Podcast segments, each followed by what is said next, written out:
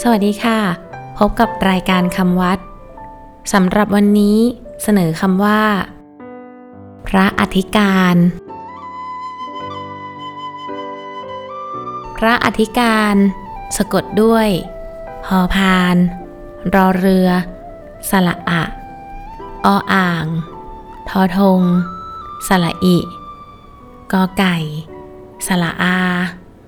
รอเรือ อ่านว่า พระอธิการ ใช้เป็นคำนำหน้าภิกษุ ผู้ดำรงตำแหน่งเจ้าอาวาสและไม่มีสมณศักดิ์อย่างอื่น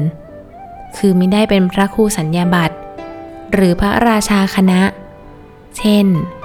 พระอธิการสี พระอธิการแดง แต่ถ้าเป็นเจ้าอาวาสที่มีตำแหน่งเป็นเจ้าคณะตำบล หรือเป็นพระอุปัชฌาย์ใช้คำว่า เจ้าอธิการนำหน้านาม เป็นเจ้าอธิการสี เจ้าอธิการแดง พระอธิการน้อย มีเมตตาสูง ผู้คนจึงเคารพนับถือท่านคำพูดนี้แสดงว่า พระอธิการน้อยเป็นเจ้าอาวาสอย่างเดียว ไม่ได้เป็นเจ้าคณะตำบล หรือพระอุปชาสำหรับวันนี้ สวัสดีค่ะ